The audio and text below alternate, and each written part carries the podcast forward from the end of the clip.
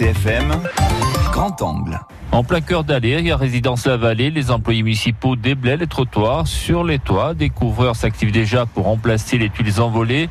Des arbres toujours debout, mais aux branches arrachées, témoignent de la force de cette mini-tornade qui a traversé ce lotissement. Les commerces aussi ont souffert. À l'image du salon de coiffure de Marina Cesare, il devra rester fermé toute la semaine. On a les baies vitrées qui se sont engouffrées dans le salon et qui ont cassé euh, pas mal de choses, hein. Le, un miroir, euh, j'ai le fauteuil qui est un petit peu abîmé, j'ai le dessus de ma caisse euh, cassé euh, et abîmé. Euh. Alors moi je n'y étais pas, heureusement, parce que sinon je me serais pris euh, la vitre dessus, parce que je suis constamment derrière, hein.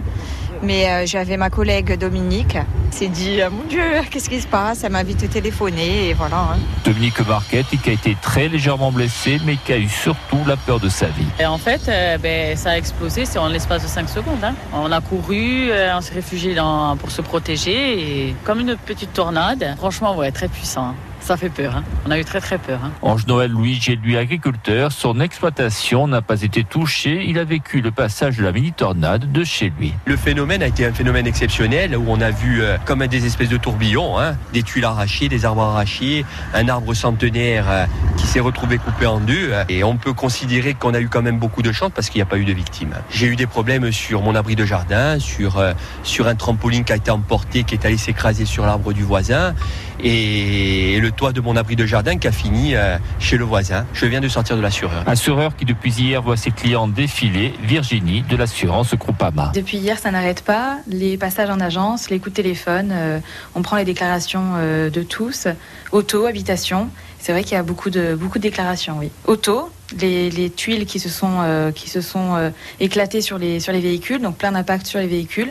Après, les habitations, un petit peu moins. Mais voilà, des vitres, euh, des vitres aussi cassées, des tuiles envolées. On est une trentaine de déclarations depuis hier, juste euh, le passage des, des clients. Une trentaine de déclarations.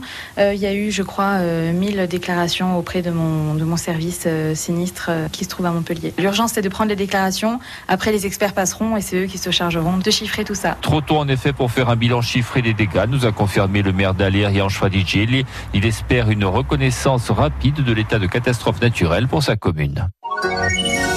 France Bleu, France Bleu R C F M.